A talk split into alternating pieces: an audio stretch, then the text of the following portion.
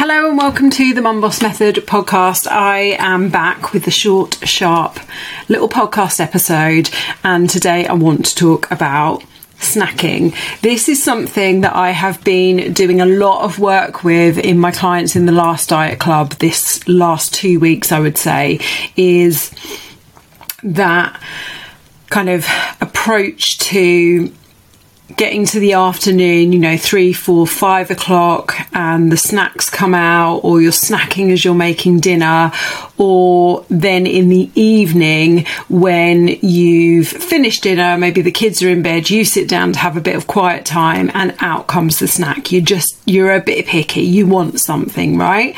And this can really hold you back from making weight loss progress.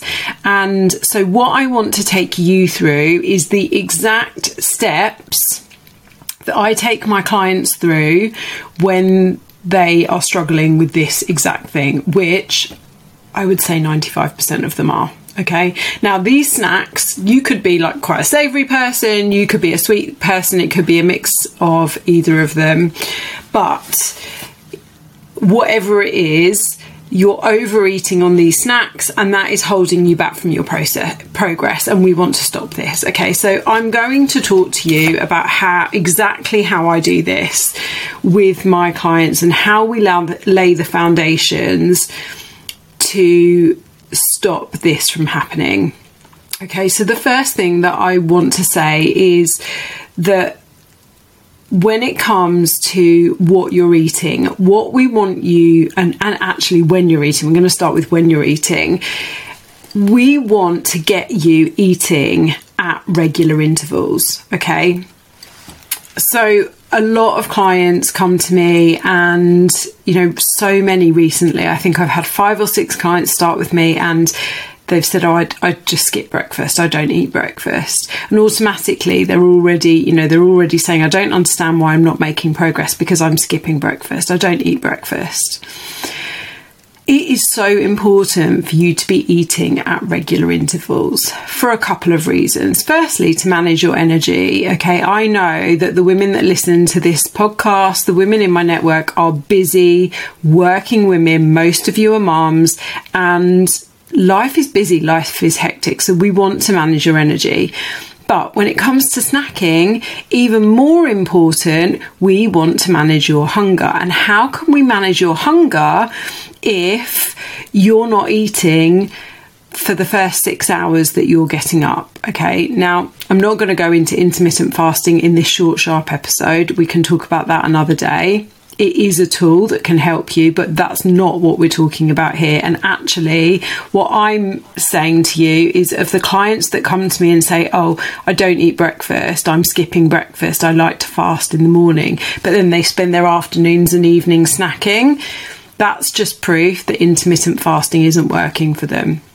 So, what I'm what I want to do is to really encourage you to look at regular eating patterns. Okay, having a breakfast time, having a lunch time, having a dinner time, and trying to keep those really similar every day, even at the weekend so that you can start to manage your hunger, so that you can start to really get into a rhythm and a routine with your body, and your body knows. Right, your body works on a circadian rhythm. It likes to know when dinner time is. It likes to know when it's going to be fed. It likes to know when food is coming.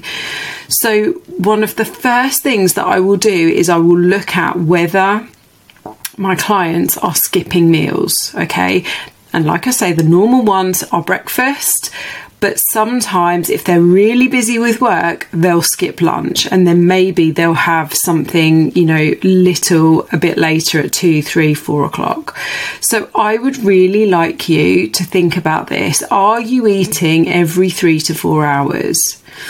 Even if you get up in the morning and you think, I can't eat first thing in the morning. It doesn't have to be immediately first thing in the morning, but I would like you to be trying to eat around breakfast time. Okay, so at some point up until like nine or 10 o'clock, I would like you to be eating something. So that's the first thing. Are you skipping meals, particularly breakfast? And then continuing on with that theme, are you then eating regularly every three to four hours? So if you're eating your breakfast at eight o'clock, are you then having lunch or a snack somewhere between 11 and 12 o'clock? Okay. So you should be thinking, am I eating between three, every three to four hours? Because this is going to help you manage hunger. And if you do have breakfast and you have it quite early, maybe you have it at half past seven and you don't want to eat your lunch at 12 o'clock, that's fine. We can talk about adding snacks in. But I want you to start thinking, am I eating at regular intervals every three to four hours? Okay, so that's the second step. So, first step is are you skipping meals? Second step is are you eating regularly every three to four hours? Right. The next thing that I want you to think about is the what those meals contain okay i want you to be looking at making sure there are 25 to 30 grams of protein in every single one of your meals if we go back to the to the breakfast example i know so many women who just get up, they maybe grab a bowl of cereal or they grab a couple of slices of toast with some peanut butter on it. There is barely any protein in those meals, and it's no wonder that you are hungry an hour and a half later. Okay, so you need to be looking at getting 25 to 30 grams of protein in each of those meals all of the time, every single day including breakfast. And that's 25 to 30 grams of protein content, not 25 to 13, 30 grams of a protein food. So 30 grams of of a high protein yogurt is not 30 grams of protein. So we want all of your meals to be at least 25 grams of protein. That will help to keep you full, that will help to keep you satisfied, and that will help to keep the snacking at bay. Okay, so that's step three is protein. Are you getting enough protein in your in your diet? The next one, so step four, is thinking about the amount of fiber, fruit, and veg in your in your meals as well. Fiber that comes from our fruit and vegetables, and those fruit and veg are so important for your health. So important. So fiber is really good for your digestive system. It can protect against certain cancers. The fruit and veg have all of the vitamins and minerals that we need, and all of those tend to be relatively low in calories, quite high in food volume, so it's going to help keep you full up. So, I recently had an example of a client that started with me a couple of weeks ago, and, and at the moment she's having a kitchen renovation and so all she's managing, because she doesn't have much of a kitchen, is a protein shake with almond milk. And I've said to her recently, okay, how can we get a bit more fibre into that protein shake? I understand you don't even have kitchen work surfaces to use a smoothie maker at the moment, but what can we be adding into that? Is there a way that we can be adding um, some seeds into there to add the fibre in? Can you, you know, we've even looked at can she get a little USB smoothie maker um, where she could perhaps use some frozen fruit that she's thawed overnight and blend up the smoothie, the protein smoothie um, so that she's getting a bit of fruit into that protein smoothie and that protein shake in the morning. You know, protein shakes are great and and relatively low calorie. You'll get 20 to 25 grams of protein in that, but at the end of the day, it is just a, a liquid. It's just liquid. It's not going to keep you full up. So, how can we be getting fruit and vegetables into all of your meals? Don't be shy about using fruit and veg in all of your meals and filling up your plate, your smoothies, your yogurt bowls with those fruits and vegetables. So, that's step what are we on? Step number four is fruit and veg. Okay, so we've thought about are you eating regularly? Are you skipping meals? We've talked about protein, we've talked about fruit and veg what else? Well, if you have, if you are one of these people that does eat their breakfast quite early, as I said earlier, and you don't want to, you know, be then eating your lunch at half past 11, 12 o'clock, because that will then leave a really long stretch in until dinner, then we might need to consider adding in some snacks. But what we don't want those snacks to be is biscuits, crisps, chocolate, because those things are actually not going to keep you full up either. So you want to be thinking about how can I add in the protein snacks, fruit and veg snacks, snacks that have a bit of fibre in them and have a bit of fat in them. So we're almost creating a little mini meal for those snacks.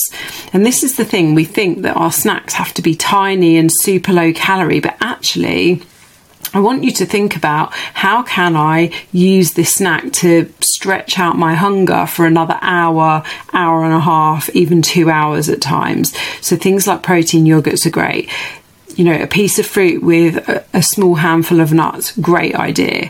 So adding in maybe a mid to late morning snack and then a mid to late afternoon snack to kind of stop you doing that snacking whilst you're cooking dinner kind of thing.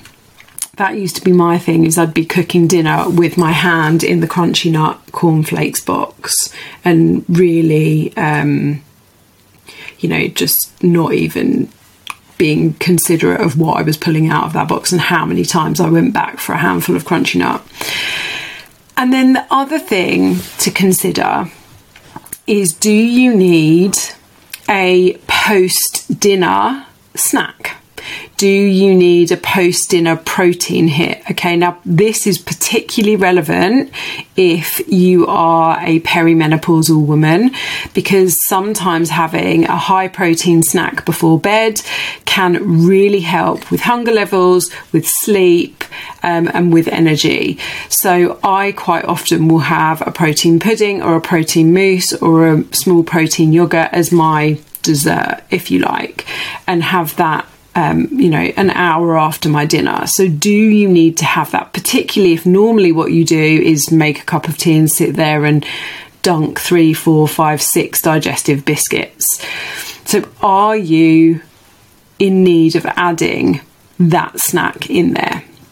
So, I've taken you through those steps, and these are the steps, like I say, that we will look at when I start with clients who particularly like an afternoon or an evening snack, along with making sure that all of these meals are within their cal- calorie allowance and, most importantly, that they're eating enough because quite often you're in the mindset of, I must eat less, I must eat less, I must eat less in order to lose weight, when actually what it is is that you need to eat more of the nutritious and nutrient dense low calorie food and less of the high calorie nutrient low food. So those are the things that we will look at and we will try to implement those consistently for a couple of weeks. And if, only if, the snacking then continues, then we will start to look down the more emotional eating route. And by the way, emotional re- eating doesn't have to be negative emotions or traditionally negative emotions.